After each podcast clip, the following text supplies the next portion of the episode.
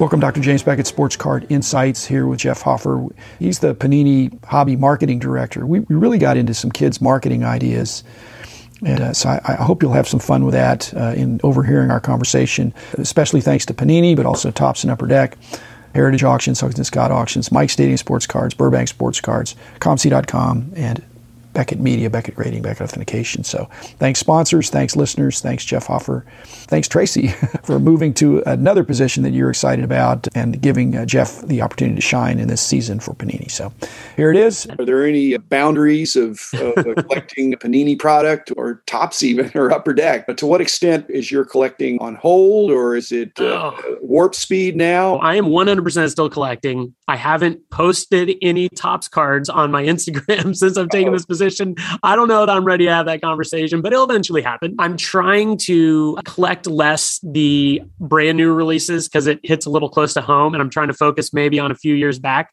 I collect a lot of Luka Doncic and uh, Trae Young cards. So I'm trying to go back to that 2018 a year and find some of those cards. I don't want to get myself in trouble. I've only been here for two months, and I think it's better to steer clear of those potential pitfalls. But I am revisiting some older releases that I really enjoy and uh, trying to to maybe shift focus a little bit but I, I, can't stop collecting. It's in my dna your job and and the manufacturers are all it's not just what have you done lately. That's how they make their money. They don't make their money by secondary market of right. cards from four years ago but they make their money on selling the cards they're producing right now. There needs to be a balance there. Even though your job probably is marketing with respect to the newer products no, I, I, take your point. And I, I, wish more collectors had some balance. And I don't care if it's 80 20, vintage, and modern, the other way. I, I like it when people have a, a broader collecting interest than just only the latest. They want to work their way back and they want to work their way forward. That's always the way it was, even in the 70s. You, if that's still the way it happens, this hobby will be in good hands for a long time your kids crate or uh, other kinds of kid initiatives. I've had people on, and whatever anybody's doing, they think it's not enough. But to what extent are you proud of the things Panini's doing with respect to marketing to kids?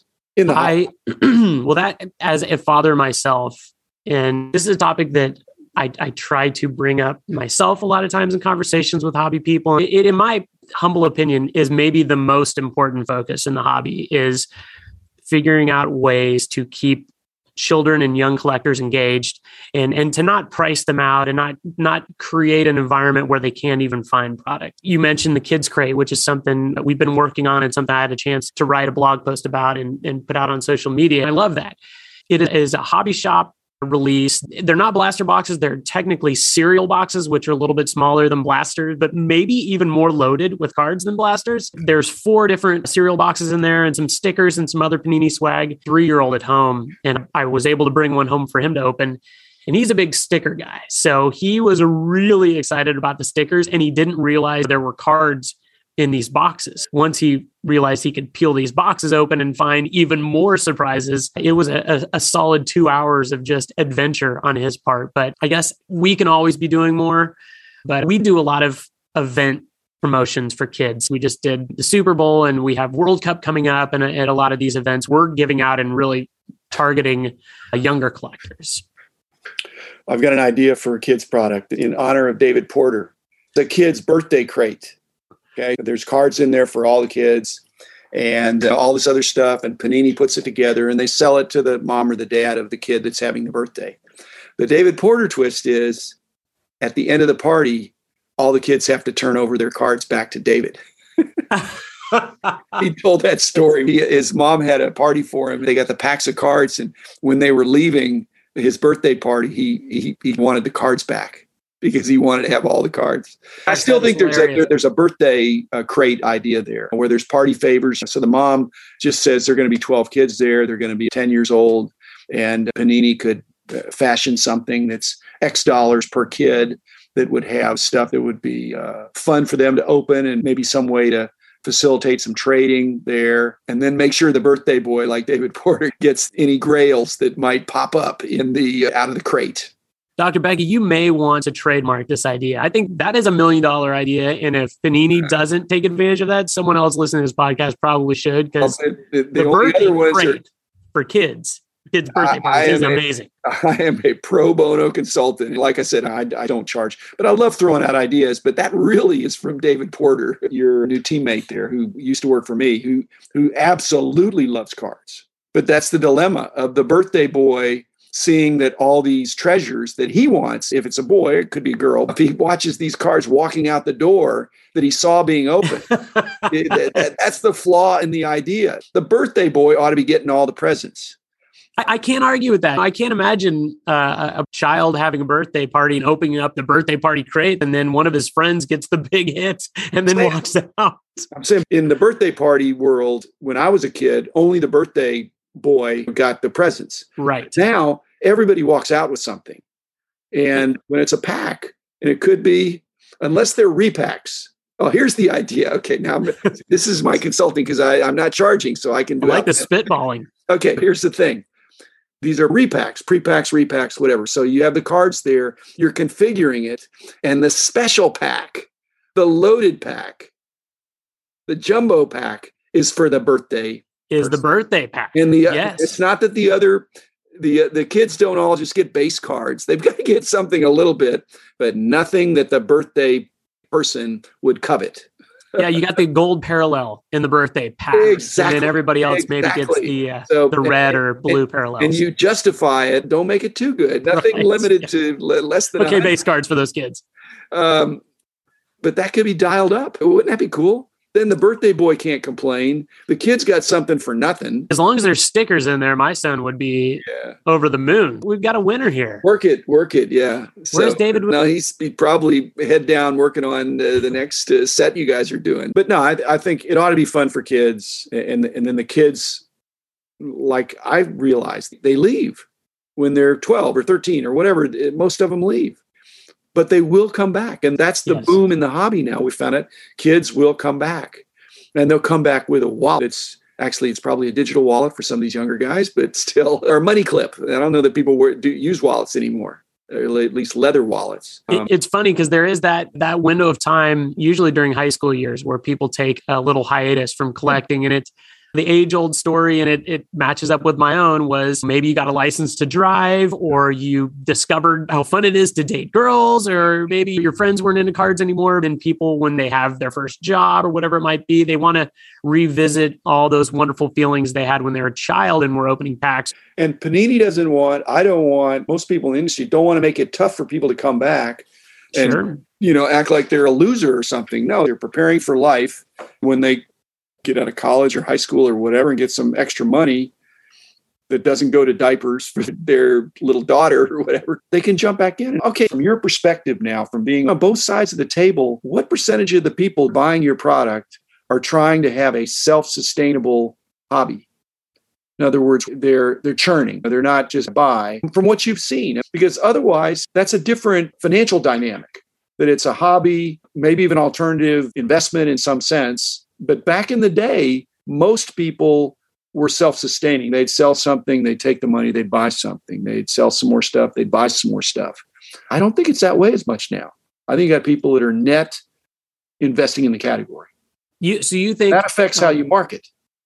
No, that's true. Your thought is that the majority of people buying product right now are not selling or even trading; they're just accumulating. The net cash outflow for 80% of the people is out. It's a small number of people, I think, less than half, that are making money, that they're making money on cards on paper profit.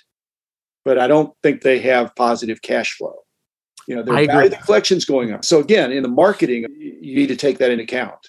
It is. Yeah, I'm on board with you there. I think something I, I'm not used to to seeing certainly when I grew up collecting, but eh, I hear about it more and more now are, are, people they're so heavily leveraged with cards. It's it's like almost their largest asset. Filing when you say that, if somebody sold a card, they would probably buy more cards instead of paying off their mortgage. Yes. Yeah, that's, especially that's, if you sell something you really love and then you need to fill a void there. I I think you're 100%. It's scary. Marketing is marketing into that, Jeff, and it's not criminal, but there's a real desire to to go after these really good cards. Right. Now, I totally agree. Maybe there needs to be a podcast on responsible spending and uh, just personal finances. Yeah, nobody uh, it's probably something that, that a lot of us collectors could consume and get something from. But I agree. There is certainly some reckless spending out there. I'm guilty of buying some cards I probably shouldn't have dished out the money for, but I was just caught up in the moment or it's one of those cards you don't see very often. There's so many dynamics to our market. It's okay, but this is your job now. Do you think that when you did that, do you think you were somehow subtly or subliminally marketed to to do that, or it came from you? No, that's me. It comes from the person. And this is something I, I talk about occasionally, but I I try to not be influenced by other people's collecting. I think it's it, it's important that people are on their own journey and not swayed because you see some celebrity opening a, a, crazy amount of expensive product or one of your friends is, is, collecting all of the prism gold of a certain player that's fun to watch but we both know you can't collect everything it's best to have a focus. It's even better for your journey if you have a focus because it's more rewarding along the way. I hear you, except that your job now is for that focus to be on Panini, I think. it can be a broad focus within Panini, but you're trying to get people to enjoy the hobby and they're not going to be all upset if they occasionally buy some Topps or upper deck or leaf. No, but basically not. your job is to market and to make these cards desirable. That was my point there that but but even if you didn't do that, people are still saying Panini makes cool cards. I want some. People have their own desires and you walk that line of not feeding the addiction. Somebody right. wants cards and you're trying to provide cards but this is terrible. It's like the beer commercials. drink lots of beer, but drink responsibly. Right. yeah. Don't have that third six pack. And I'm being facetious, but it just seems if you're a marketing guy, you want to market it in a lasting way. If people sure. get overextended, you've lost the customer. You don't want to lose the customer. You want the customer to enjoy the hobby for a really long time, a customer for life. Sounds like you've been a collector for a long time. You get it that this isn't a summer of 22 kind of thing. This is something you can enjoy. This is a marathon. This is a marathon. So marketing Absolutely. with that in mind is different than a public company is, hey, we got to get some more stuff out this quarter for our earnings report. So I'm hoping Fanatics never goes public.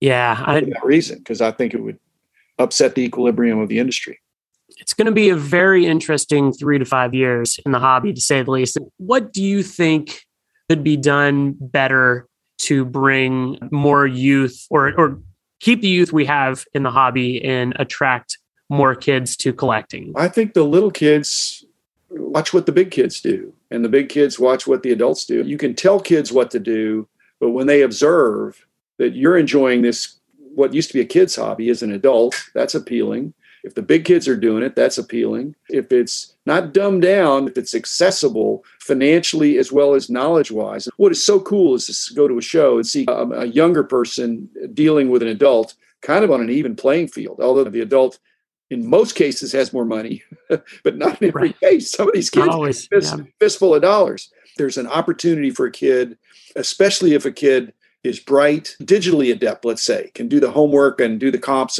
They not only would not be at a disadvantage, they could even be in an advantage. But if you have a two tiers where we're going to have this other area just for the kids, it's going to be for the little kids. Now, the big right. the kids that have got their act together, they want to go to the main show. If you talk down to the kids and say, this is just for kids, I applaud what you're doing with the Kids Crate. I'd expand that the other idea I had on it, Jeff, is to regionalize it. I believe Fanatics will do that. They already have these customers. They know what their favorite teams are. It's not rocket science. If you're sending a kid's crate to a kid in Detroit, there's a pretty good clue he's a Tiger fan. He might right. not be, but you could figure that out pretty easily. Would he rather have a pack full of Tigers uh, and Pistons and Lions, the sports that you do? It's a yeah. great idea. Go for it. Like I said, pro, pro bono consultant. It's all. it's, I had my day in the sun and now it's others' chance. I'm enjoying having the margin to be able to do a podcast and interview interesting people and uh, get to know you. Well, thanks, Jeff. Just be yourself. Uh, Tracy's on to not necessarily green. Actually, it's bluer pastures, right? yes, more Kentucky, right? Yes. That's great.